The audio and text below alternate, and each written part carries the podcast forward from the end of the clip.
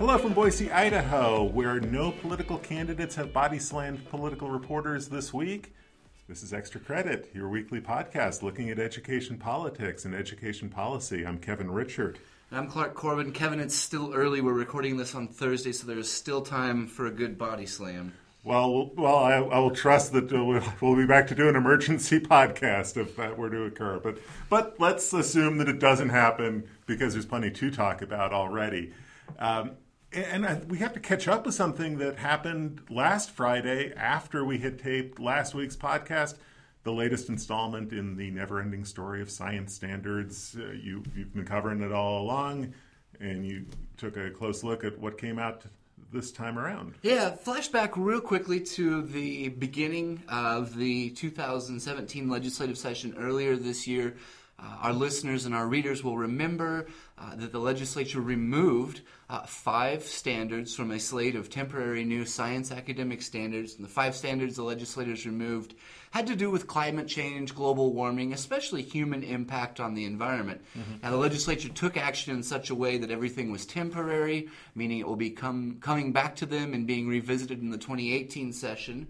And so there was a public comment period earlier this year where uh, folks in six different cities, as well as online, had a chance to weigh in uh, on the science standards like a debate. thousand comments. I mean, this thousand is a, comments. Still a very heated issue. Um, and overwhelmingly, um, something like 97, 98% of them were in favor of passing full science standards with references to climate change, human impact on the environment intact. And so after the public comment period, there was a, a group of about 25 uh, Idaho teachers, industry leaders, representatives from government and university who came together earlier this month. They met in Boise at the State Department of Education offices, and they um, they kind of edited and revamped uh, the five standards that had been pulled out by the legislature this year in an effort to um, appease lawmakers who appeared concerned, saying things that um, the standards did not tell both sides of the debate about climate change and global warming and was too negative uh, in terms of dealing with human causes. And so this committee got back together uh, on May 12th, and then last Friday, uh, the State Department of Education publicly released the five new standards. And uh, I had a chance to talk with some of the folks uh, on the committee, including Angela Hemingway, the director of the STEM Action Center, and uh, the uh, science curriculum head for the Boise School District. And they talked about how they wanted it was a difficult job. They wanted to mm-hmm. maintain the integrity of the science behind the standards, but they also, um, now that we're in the third year of this process, they wanted to come up with something that would meet with legislative approval. And so what they did was rather than specifically reference rising global temperatures in one standard, uh, they edited it so it said uh, changing climate. Uh, they also added a section talking about how uh, humans are in a position with technology and other uh, tools at their disposal to perhaps mitigate right. um, some of the Potentially effects. mitigate impacts on Earth systems. I'm just looking at. The there you go. Right That's now. the wording I mean, uh, from from the new language. Uh, and so that was uh, that was in there. Um, the next step is it goes to the state board of education uh, for potential approval in August. That's already happened several times before. The state board was not the sticking point, uh, but if it gets approved by the state board, there should be one more round of public comment, and then likely going back to the legislature in 2018 for additional consideration uh, of all the science standards. The five that were pulled out these five proposed new ones, as well as the temporary, the balance of the science standards that were left in place on a temporary basis this year. Yeah, I, I mean, I was struck as I read the wording that came out on uh, a week ago, and you can go to ednews.org and you can download the uh, the new standards uh, side by side with the old standards, and sort of an explanation from the State Department of Education about uh, how the committee got there. You get a sense of how politically delicate this topic is at this point because the committee is having to balance against a public that is saying that uh, the public is showing up and making comments. Idahoans who are taking the time to do that are saying overwhelmingly that they want robust standards that do address climate change. And you still got to get this through a legislature that's make it, made it pretty clear that they're very skeptical about how to address climate change in these science standards. So there's definitely wording here that feels like it's trying to uh, thread a very tight uh, political needle. Absolutely, uh, it is. I had a chance. I've been trying to reach out and get reaction from legislators. Uh, so far, as we record this podcast, I've had a chance to speak with Representative Ilana Rubel. Now, she's a Boise Democrat, and if you remember, uh, Kevin, I know you remember, uh, she helped sponsor, she helped lead an, in, an informal hearing on climate change Right. at the State House this Very year. Very widely, very you know, Hundreds of people yes, even attended. though it was an informal hearing. Uh, hundreds of people attended. There were climate scientists and climate experts who spoke at this. So I had a chance to talk with Representative Rubel earlier this week, and I really got a sense of the politics behind this. Uh, she said that she wanted to congratulate the committee for working real hard. She wanted to celebrate the educators uh, that came up with these new standards and had been working on these standards for the last three years. But she came right out and said, listen, the legislature backed this committee into a corner. They were put in a hard position, and she worries um, about whether this will be ambiguous or whether this will be hard uh, for teachers to teach. Uh, she was she's a critic of the Republicans uh, that pushed back against the science standards. She's a Democrat, obviously, so she's uh, r- rivalries are, are in play here and And, different and points this is an issue that she's been very passionate about. Yeah, she said education and climate change are two of her most important issues right now. But uh, you know, she said, why are we in the business of forcing teachers to write science standards uh, that will talk about positive impact um, from humans and, and that will sort of whitewash global warming? And uh, put things in a different perspective. That was Representative Rubel's perspective. I've reached out to Representative Scott Syme, who was the freshman Republican lawmaker uh, from Canyon County who originally pushed back, left several messages, have not been able to hear back from him one way or the other. Uh, but I was seeking his reaction to the new standards because he kind of led the charge uh, in the House Education Committee to pull those out. But So check back at idahonews.org. Uh, your hope to have something next week uh, with we'll have more legislators. And uh, yeah, go to our homepage, scroll down through several stories to get back to last Friday's headline about the new proposed science standards. Like you said, we shared some of the documents, and you can really wade in and uh, and look for yourself. See see what you think for for yourself uh, about those standards. So that's all out there. I want to shift gears from state level issues and state level politics, Kevin. You have continued uh, to track the Trump administration and specifically uh, President Trump's proposed budget and how that would affect uh, education. Uh, you took kind of a deep dive into this. Uh, what are you finding out? And then I want to talk specifically about some of the reactions afterwards yes. from some key Idaho players. But what what are some of the the key points from the Trump budget? Well, the budget that was released on Tuesday, the numbers were very similar to numbers that came out in March. Uh, the White House did a summary of the budget. It's called the skinny budget in mid March. And you could see the numbers and you could see very clearly where this administration wanted to shift money within education, what this administration wanted to cut, and what this administration wanted to, uh, to boost with the budget. What we saw on Tuesday kind of fleshes out those cuts and those uh, proposed increases a- and gives you a little bit more detail, but the numbers didn't change all that much. And the overriding uh, the, the overriding philosophy hasn't changed at all. This is an administration that wants to put more money into school choice initiatives, a, a whole host of school choice initiatives, and to get there and to cut this education budget by $9 billion, they're zeroing out some programs that uh, are fairly widespread in Idaho. Uh, a program that's funded uh, teacher training, professional development, helps schools uh, hire more teachers. This is a $10 million program in Idaho, so not a huge ticket item in the context of the education numbers that we talk about uh, routinely, but it's $10 million that almost every school district and charter gets a share of. So impacts would be fairly widespread if that program were zeroed out.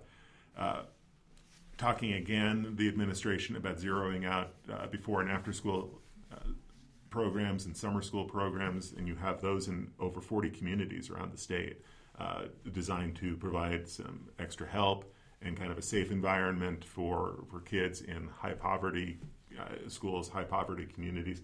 That would be zeroed out. So we knew all of that. So we got a little bit more of a sense of the numbers, but I think as the numbers came in in more detail, uh, the reactions were uh, maybe more pointed this time around. Uh, a couple that really kind of struck me. the congressional delegation, we heard from three of the four members of the delegation, uh, Senators uh, Crapo and, and Risch and Congressman Simpson. all three basically were lukewarm about the budget proposal and all kind of took pains to point out that you know it's actually Congress who's going to set this budget. And what Right. the administration has done is set forth its uh, its list of priorities. You know, kind of a okay, we'll take it under advisement sort of a tone.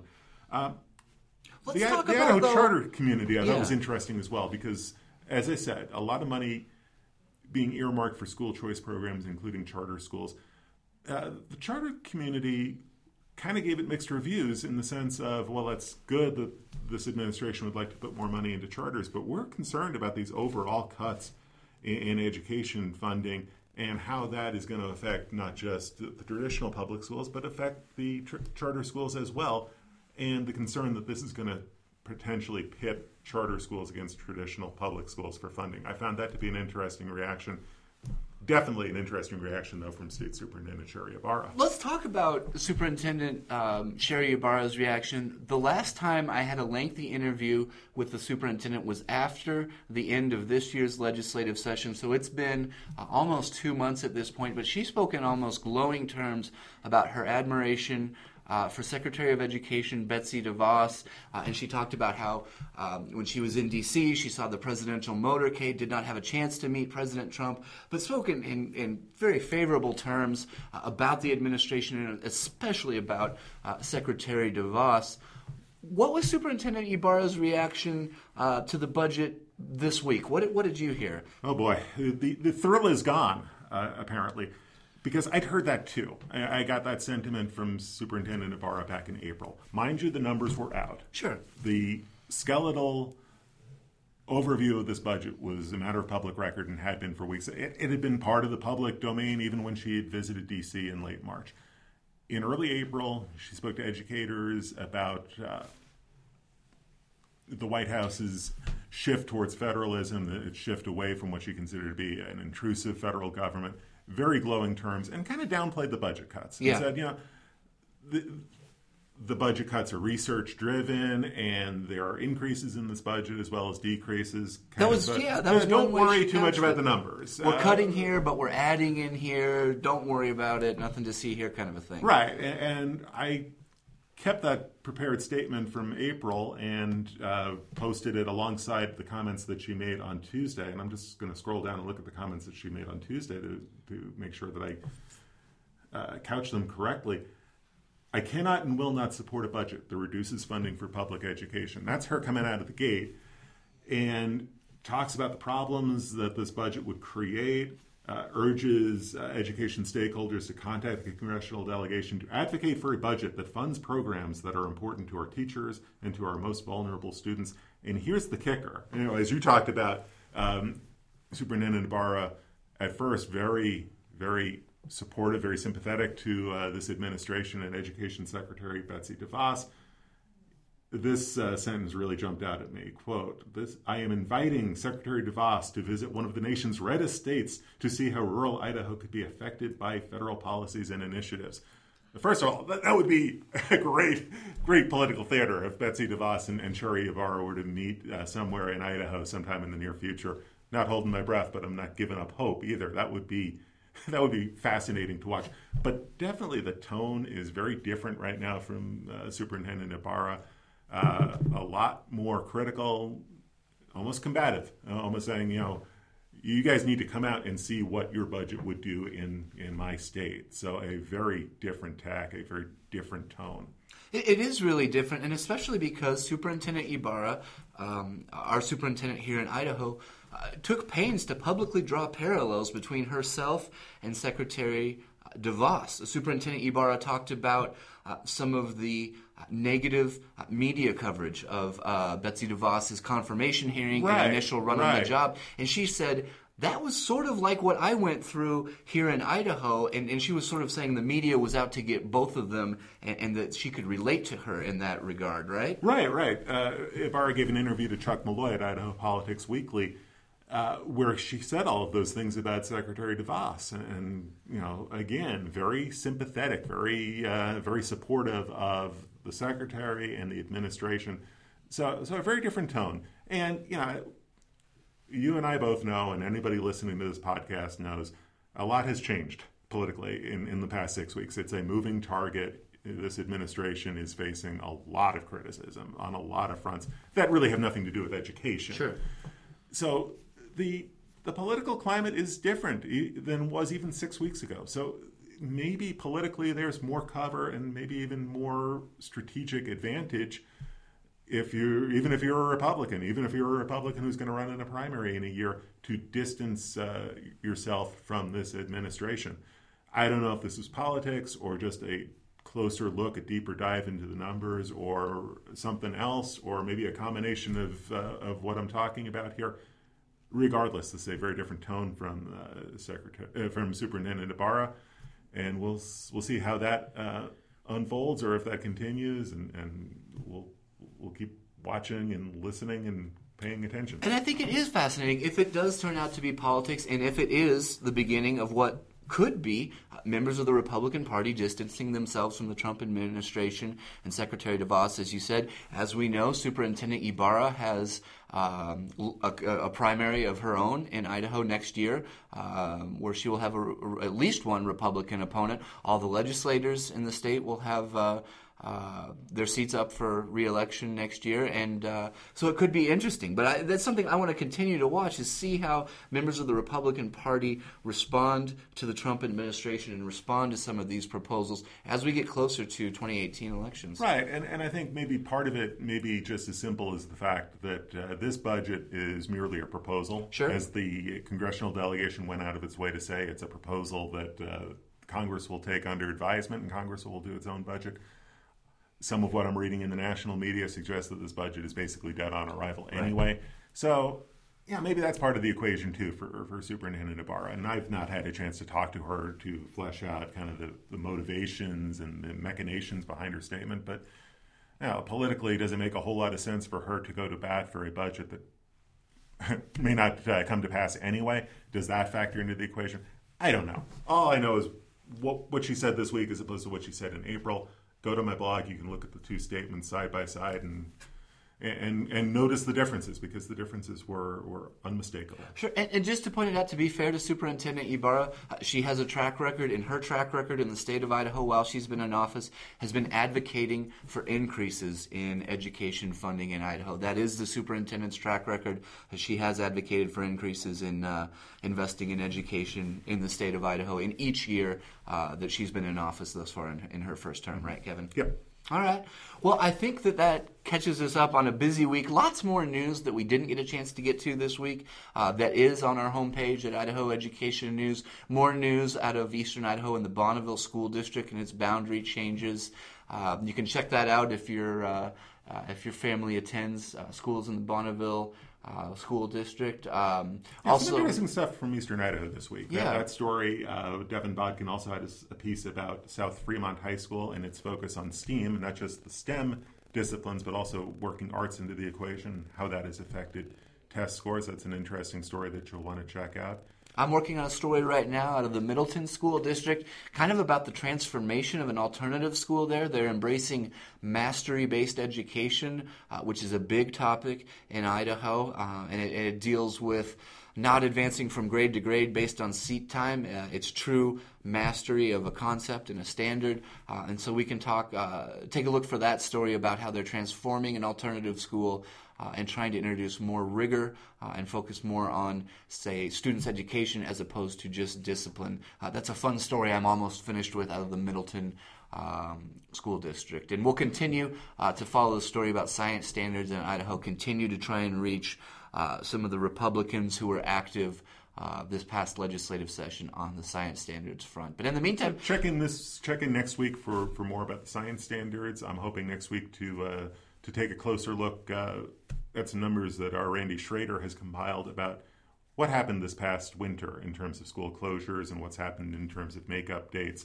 Uh, get a sense of uh, what sort of impact this weather and this uh, remarkable historic winter what kind of impact it had in the classrooms across the state. So we hope to have that story later next week. So keep an eye out for that. That's a good, timely piece as the school year comes to a close. Several schools' last day is today, uh, and more schools will have their last days of the school year next week. So that's a timely piece, and I think all of our listeners will be interested in that one. There's a lot going on with that story, but uh, hope everyone has a great uh, happy, fun, safe Memorial Day weekend. Uh, we will be back next week uh, with another edition of the Extra Credit Podcast.